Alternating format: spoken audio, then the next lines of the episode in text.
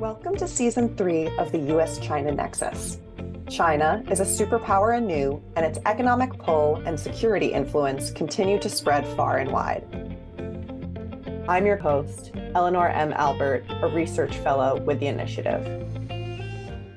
Today, we are joined by Emily Madsen and James Evans.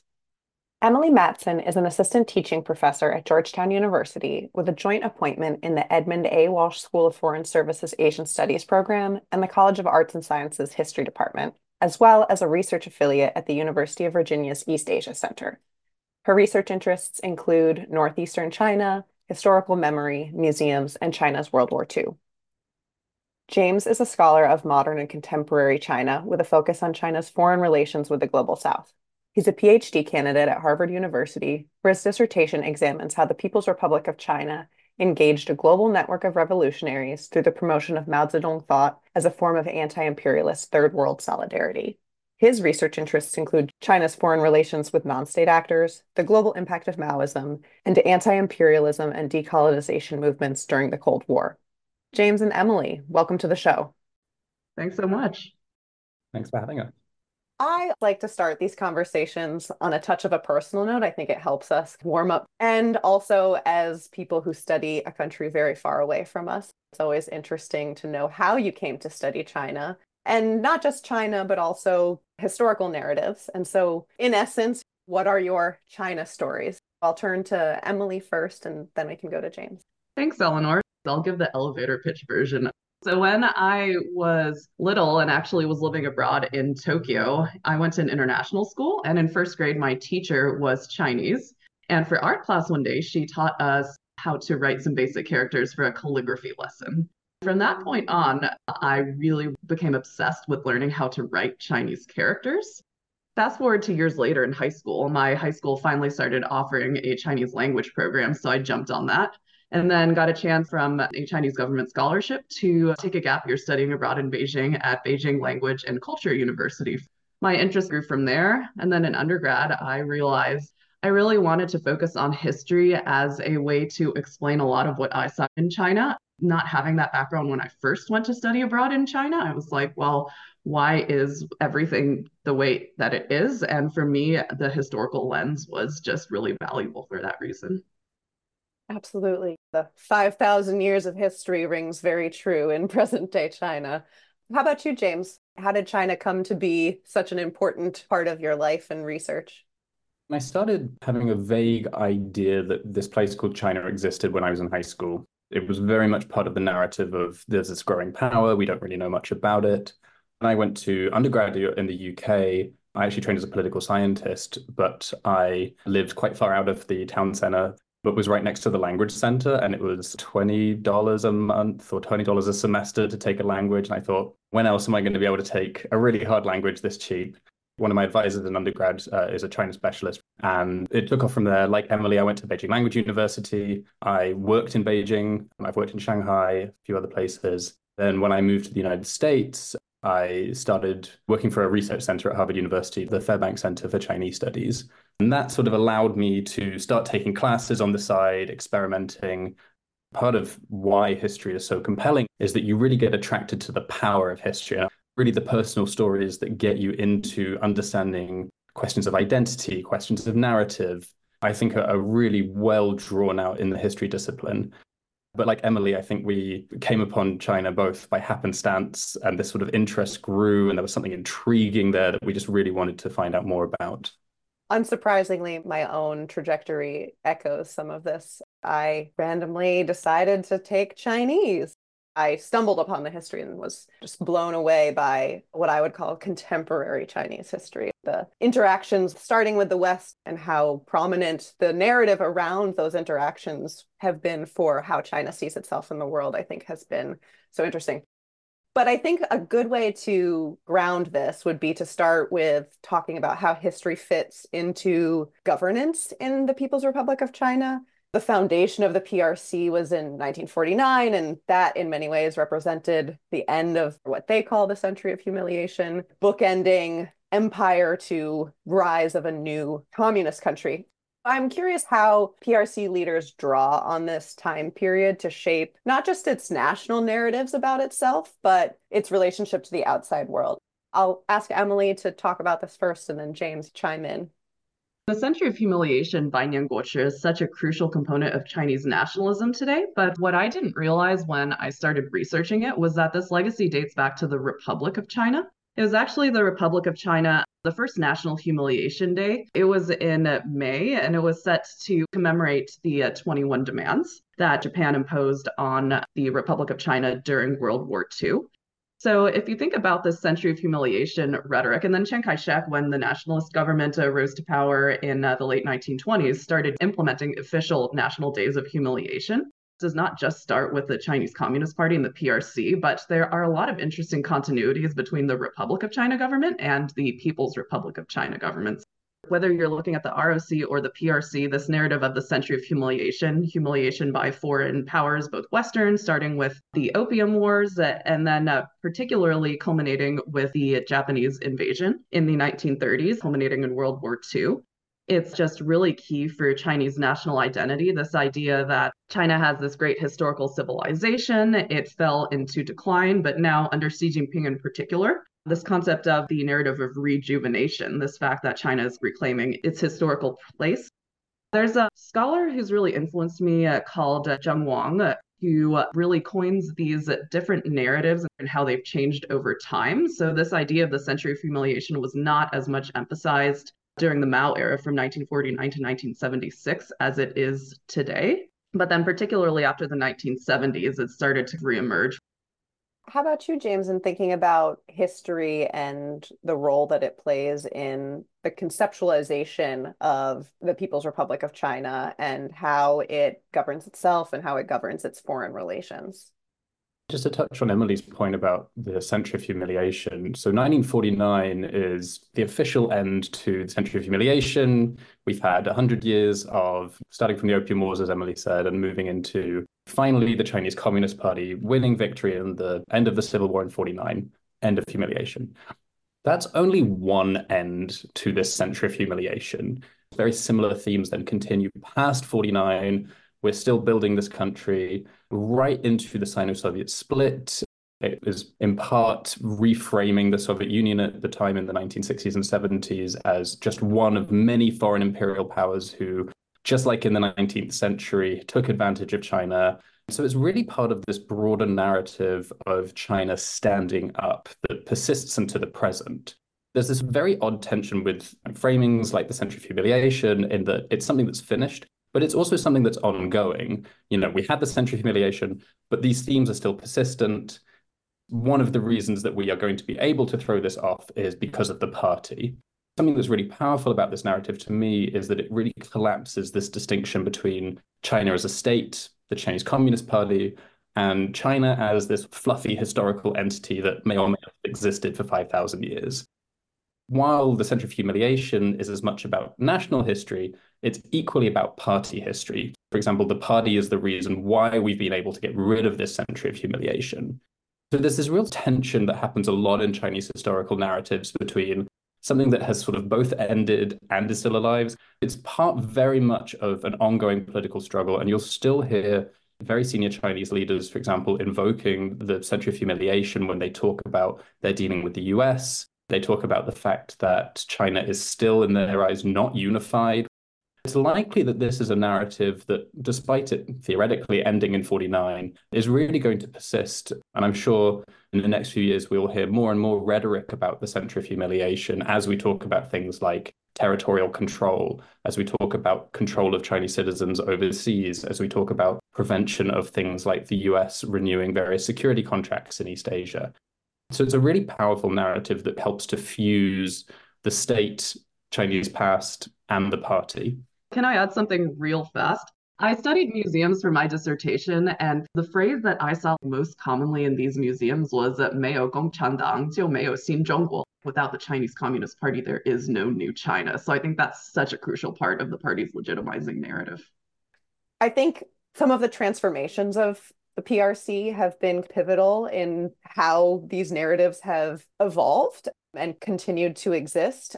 you have this massive economic transformation that has taken place. Among all of this, this idea of Maoism seems to still have a really enduring impact on the country's political culture and the country's history, even though it's very clearly selective. How has Maoism and its role in the official narrative about the PRC has evolved? What are the circumstances under which Maoism now is invoked for party legitimacy? What is selected and what is not? A lot of my work is on global Maoism. So that is how Maoism is refracted through various communities around the world. Maoism is a tricky topic insofar as it's really a series of contradictions that from the outset don't seem to make much sense. One of the big contributions Mao is claiming to make towards Marxism-Leninism as an ideology is that Maoism is seen as being both this real contribution with saying something new, but it's also the most orthodox interpretation of Marxism-Leninism at the same time. So you'll see a lot of books in the 60s and 70s, for example, that will say Mao Zedong is the greatest orthodox Marxist-Leninist of our time, which seems strange now because we think about Maoism as being the separate ideology almost. There are a couple of core tenets of Maoism. One of them is a shift away from what Lenin thought would be the urban workers as the heart of the revolution. Mao instead says, actually, the heart of the revolution is the rural peasantry. He is much more keen to talk about Lenin's appeal to anti-imperialism. Maoism really runs with that theme. It prioritizes race as a key vector by which to view the world, which Lenin does not really do. He's really trying to think about this fusion between Marxism-Leninism as it's coming out of Israeli Europe and the Chinese experience, and specifically the Chinese Communist Party experience in places like Jiangxi, the Long March, the time in rural parts of China. There's really this way in which the center of humiliation fuses with that party rhetoric to create this idea of Maoism as being distinct because it's grounded in both China's historical experience and also the party's experience. Maoism is tricky insofar as most communist parties in the world have collapsed. So there is a distinction between the Communist Party ideology as it was then and the ruling party that we have now. That's not the case in China.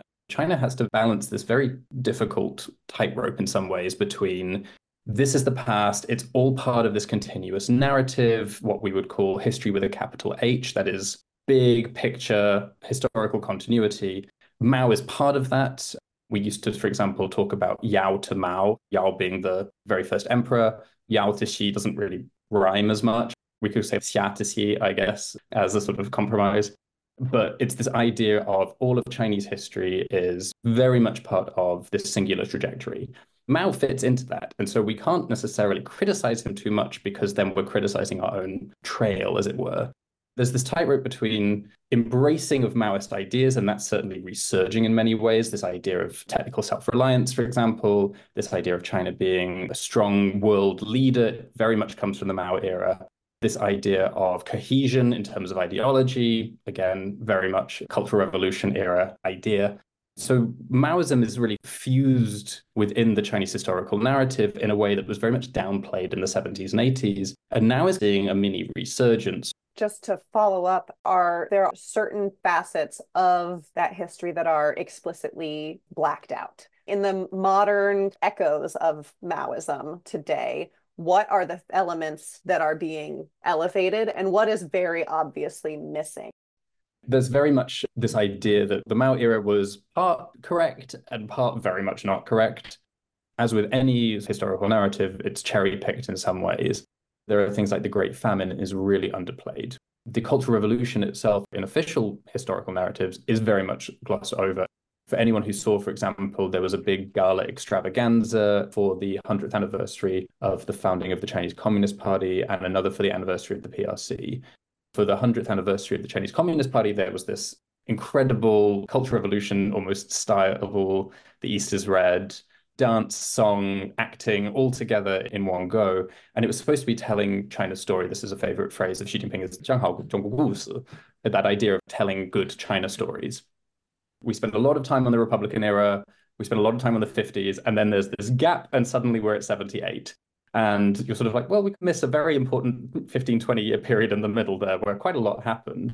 So there's this delicate balancing act between not really wanting to talk about it that much, But most of China's leaders today grew up in the Cultural Revolution era. And so there's this idea of red nostalgia, this idea of it might not have been the best of times, but it was when we were all young. Robert McFarquhar often described it as being a bit like being in the army, where it was kind of horrid at the time, but we were young and we were excitable and we all did it together. There's this sort of nostalgia for that past that a lot of China's current leaders probably still maintain in some ways. That's why the Cultural Revolution has such a delicate balance within the Chinese historical narrative, even though often when we look at the Great Famine, the Red Guards, the era that we sometimes call high Maoism of the late 60s, it's really an era that is marked by violence, by insecurity, and a lot of things that otherwise we would necessarily say are really detrimental to a lot of Chinese people. That's really interesting. I was living in Nanjing in 2011, 2012, and a friend of mine was doing a research project on this idea of red tourism, the phenomenon of people going and traveling to sites that have been marked as important places within Chinese Communist Party history. That further contributes to the lore, right? Because if there are certain places that are on the list, but not all, how do you distinguish? But Emily, I wanted to see if you wanted to chime in on Maoism before we transition to some more of the narratives. Maoism is all about contradictions. Mao writes about it in his famous essay on Marxist dialectics on contradiction, which then he revives in the 1950s. Mao is all about contradictions. And in the research I do on Chinese historiography of World War II, there's this Marxist framework of history that is all about the zhuyao maodun, the principal contradiction, and then the secondary contradictions. I was also thinking about Maoism in terms of what James was talking about, cherry picking, which aspects of Maoism to keep and which ones not to. Deng Xiaoping in the Resolution on Party History talks about this a lot in, I believe it was 1982. The resolution when the party has to deal with the Cultural Revolution. How do we deal with keeping Mao's legacy, but also distancing Maoism from Mao the individual? So you have this idea of Maoism that emerges, and I would argue this emerges earlier too during Mao's lifetime, where you have Mao Zedong thought as being this collective body that is greater and in some ways distinct from the mistakes the individual Mao the man might have made. That's fascinating. I want to pivot us to talking about official narratives again. And these, as we've echoed throughout this conversation so far, are by no means stagnant. They continue to evolve over time. To some degree, this is a reflection of the priorities and preferences of Chinese party leaders. Under Xi, we've really heard so much about this idea of the country's rejuvenation. What have some of the previous narratives been that Chinese leaders have drawn on, and why has there been this continuous shifting and rewriting of official histories? Emily, why don't you kick us off? I'm going to talk in particular about how the rhetoric on World War II, Kangrujanjiang, as it's known in China, the war of resistance against Japan, how that has changed over time, because that is considered the culmination of the century of humiliation. I think the change in that narrative gives us a good glimpse into how rhetoric on the century of humiliation has changed over time.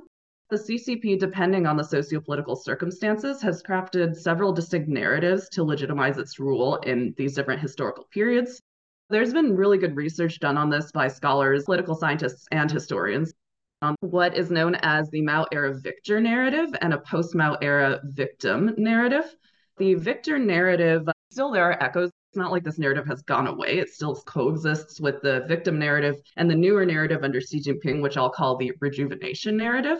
The victor narrative is basically this idea that without the CCP-led defeat of the Japanese, which we know is historically a bit dicey, right? It was really the Kuomintang that led most of the military effort to defeat Japan. So without the CCP-led defeat of the Japanese, there would be no new China. This narrative was largely based on Marxist class struggle, in which the enemy was both the Japanese bourgeoisie, led by the Japanese militarists, and the Chinese bourgeoisie, which, of course, was led by the Kuomintang. Portrayals of the heroic sacrifices made by the Chinese communists, but not by the Kuomintang soldiers that dominated the historical narrative during the Mao era.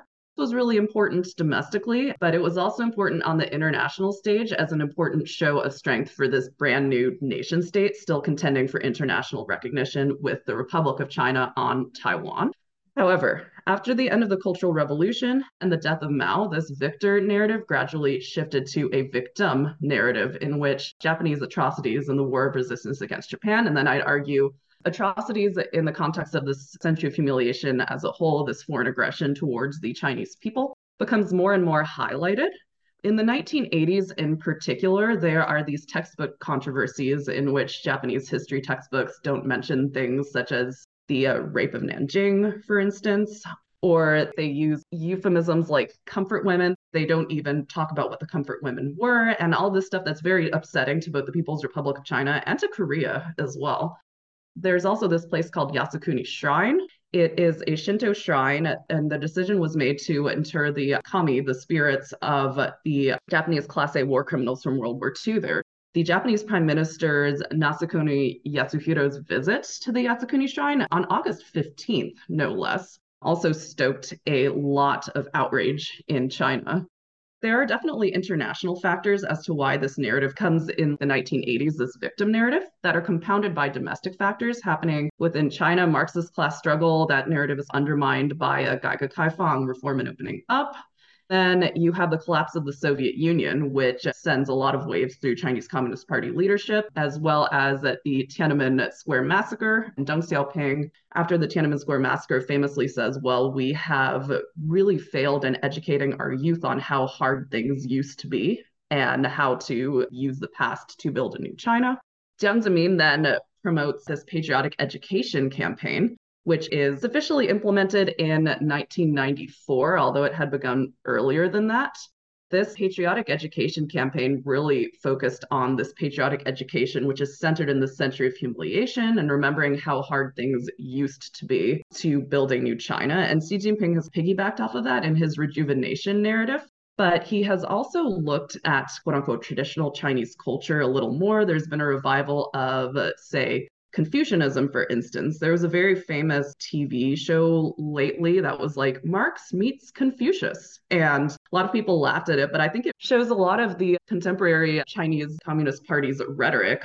Hey, we're still Marxist, but we also are drawing on this glorious tradition of Chinese culture in combination with the century of humiliation. Those are some of the historic reasons for the shift from the victor narrative to the victim narrative to now the rejuvenation narrative. I wouldn't separate them entirely. They sometimes exist in tension with each other, but coexist nonetheless. Super interesting. James, do you want to add at all about the evolution of historical official narratives, perhaps bringing in some of the Cold War context?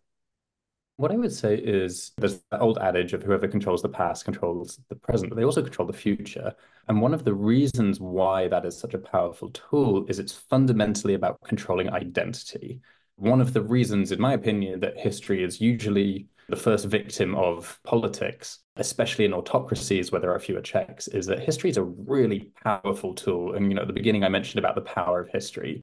It's fundamentally a way that we tell ourselves stories about who we are, where we came from, who our grandparents were, who our community is, what kind of people we are. One of the reasons that politicians, and in some ways publics, often get so angry at historians is that we are often reading against those sorts of prevailing narratives, which means, by extension, we're really attacking the fundamentals of someone's identity. In the case of China, we often talk about rewriting history, but it's really a selective prioritization of party history over other interpretations. The party is paramount, and therefore, as party priorities change, so too do what we emphasize in history. If history is in service of legitimizing the party, the function of history is therefore fundamentally a political tool. We see that in ways that space for alternative histories has rapidly shrunk in recent years.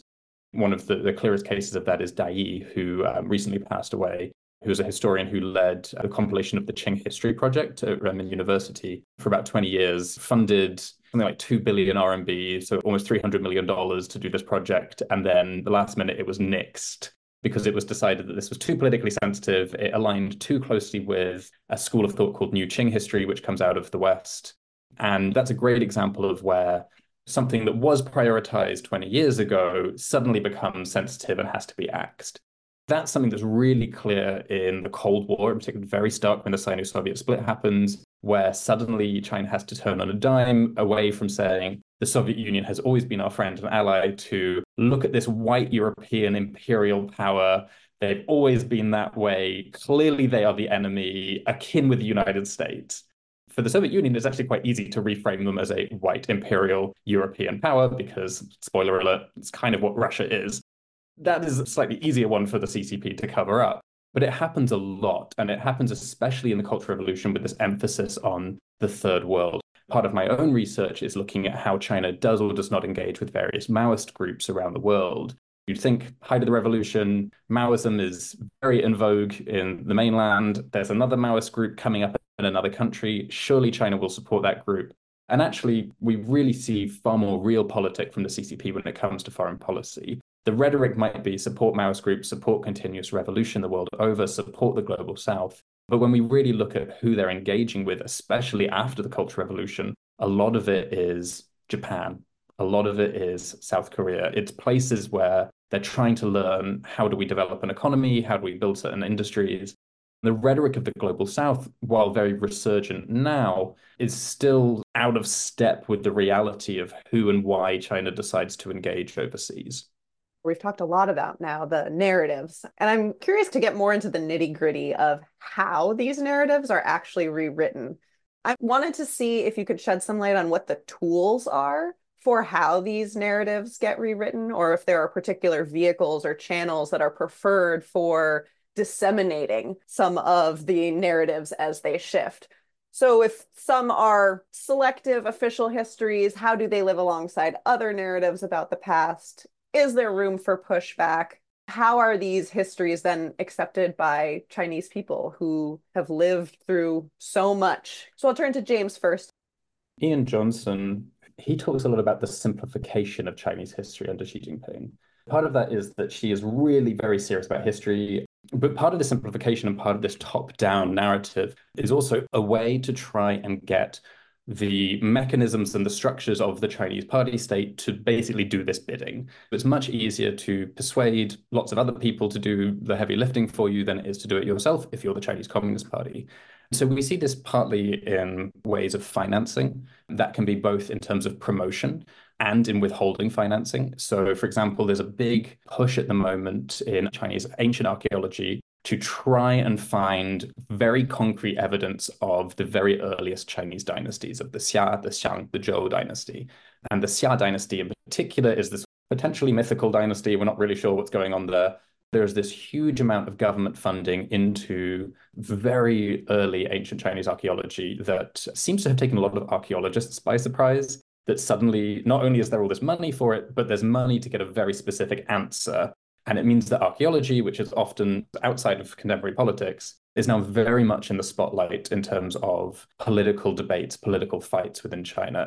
It also comes in terms of censorship. We work in universities. There are very clear hierarchies of power. There's very clear incentive structures. If you do this, then you get this.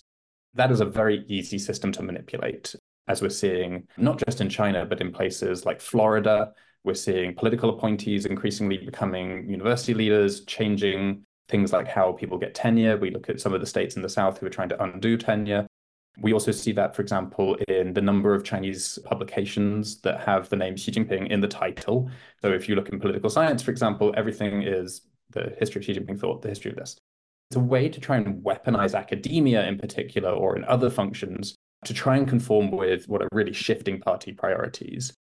Actually, there's a discussion on Chinophile, for example, about how now the most important person in a university is not necessarily the president, it's the party secretary. That idea of thinking about how academia is being used as a tool of the party is very much in line with how this used to be in the 60s, the 70s, and the 80s. Anyone who went to China in those times will know that you probably were affiliated with the university. The party secretary was the head honcho. They controlled what people said, wrote, things like that. In some ways, what's old is new again. But that's one example of how the party is able to use levers to try and influence the whole of Chinese society, in this case academia, to influence how it talks about narratives and how it changes narratives in certain ways. So that's one facet of education. Emily, I'd like to bring you in here, especially in thinking about patriotic education, what that looks like now, 30 years after its initial phase. And then also thinking about the role of museums. how those are structured and whether they echo these shifting narratives. I'll start with talking a little bit about patriotic education and in the research I do in particular on the War of Resistance against Japan and the interactions between academia and the government on this. My research, in brief, focuses on this really intense debate that went on particularly in the 1990s and 2000s between scholars largely from Dongbei, the Northeast, arguing that there should be an official shift in the timeline of the War of Resistance against Japan. Now, there was no officially decreed timeline for it at this point in time, but they wanted there to be this official shift so that the Mukden Incident, 1931, when the Japanese Kwantung Army invaded Manchuria and subsequently established the puppet state of Manchukuo, they wanted that to be the start of the War of Resistance against Japan, as opposed to 1937, which had been popularly perceived not just in the media, but also in academia. If you look at textbooks, it's from the Marco Polo Bridge incident of 1937 to August 1945 was assumed to be the timeline. So in the 1980s, they start publishing about this. By the 1990s, you have these prominent scholars from universities in Beijing, like Beida, like Renda, like Tsinghua, who start arguing that, well, no, 1937 is the proper date. It shouldn't be 1931. So these scholars have gained traction a decade on. But then, surprisingly, or maybe not surprisingly, the CCP lets this debate go on for a couple decades, but then ends up siding with the largely Northeastern scholars. Officially, the Ministry of Education announces that starting in the spring of 2017, all secondary school textbooks need to be changed so that when talking about Kangrejanjiang, the timeline has to be 1931 to 1945. So you can see in this case, the CCP letting this debate play out. But it's very interesting how the party kind of watches this date debate. A party scholar named Cao Ziyang in 2017 actually publishes this article in a party journal saying both sides of this debate are very valid, but we're going to end up siding with the 14-year war timeline. So I think this is a good instance of seeing how the CCP is very, very interested in history education and what's going on in academia, in the education system. But sometimes interests within academia, they're not necessarily opposed to the party, but can work in a symbiotic relationship with the party for their interests. And these Northeastern scholars clearly really wanted this timeline to be changed to reflect the invasion of their homeland. That's one case. Sometimes, of course, there is opposition to official party rhetoric, but sometimes you have these interests that are working with the party. Museums, there can be private localized museums, but museums are often very much affiliated with promoting the collective memory of the nation state. And this is true in China as well. You have this narrative of the century of humiliation heavily promoted in museums. There's been quite a museum boom. If you go to China as a tourist, it's unavoidable. There are so many museums popping up everywhere, largely about historical topics. They're so important that since 1982, they've even been a part of the People's Republic of China's constitution as a type of cultural undertaking of the state to serve the people and socialism. Then in patriotic education, there are these things called patriotic education bases, including museums, memorial halls, protected historical relics, scenic sites, and the century of humiliation, particularly World War II and the War of Resistance against Japan, is a very common topic for these museums and promoting the state's top-down narrative of CCP legitimacy. Fascinating. I want to leave the floor open to explore any other dimensions that we maybe haven't gotten into. Something I would just add at the end, one thing that I've found consistently intrigues a lot of our students is that they've done a history class in high school. They think history is very much about memorizing names and dates. That's kind of important in some ways. We do need to get our facts right. But really thinking about history, both in how we explain China to an American audience, but also how we engage our Chinese students in thinking about their own history and their own identity, I think is a very powerful message that resonates a lot in our classes. This idea that history is really thinking about questions of agency, of structure, of narrative, really trying to get away from this idea of something being a good thing or a bad thing. I find that history students often come into a history class with this preconceived idea, this was a bad thing, this was a good thing. And so when we really try and think about history less as that and more about power, power relations, who gets to tell a narrative, questioning these sort of prevailing stories that we're told about where we come from, then I think that's one way that we at a very micro scale start to push back against these very politicized narratives that are very controlled from the top about not only what is Chinese history, but who gets to tell Chinese history. The views and opinions expressed are those of the speakers and do not necessarily reflect the position of Georgetown University. Our show is created and produced by Eleanor M. Albert. Our music is from Universal Production Music. Special thanks to Toya Ulan, Sherman Tong, and Amy Vandervliet. For more initiative programming, videos, and links to our events, visit our website at uschinadialogue.georgetown.edu. Don't forget to subscribe to our podcast on your preferred podcast platform.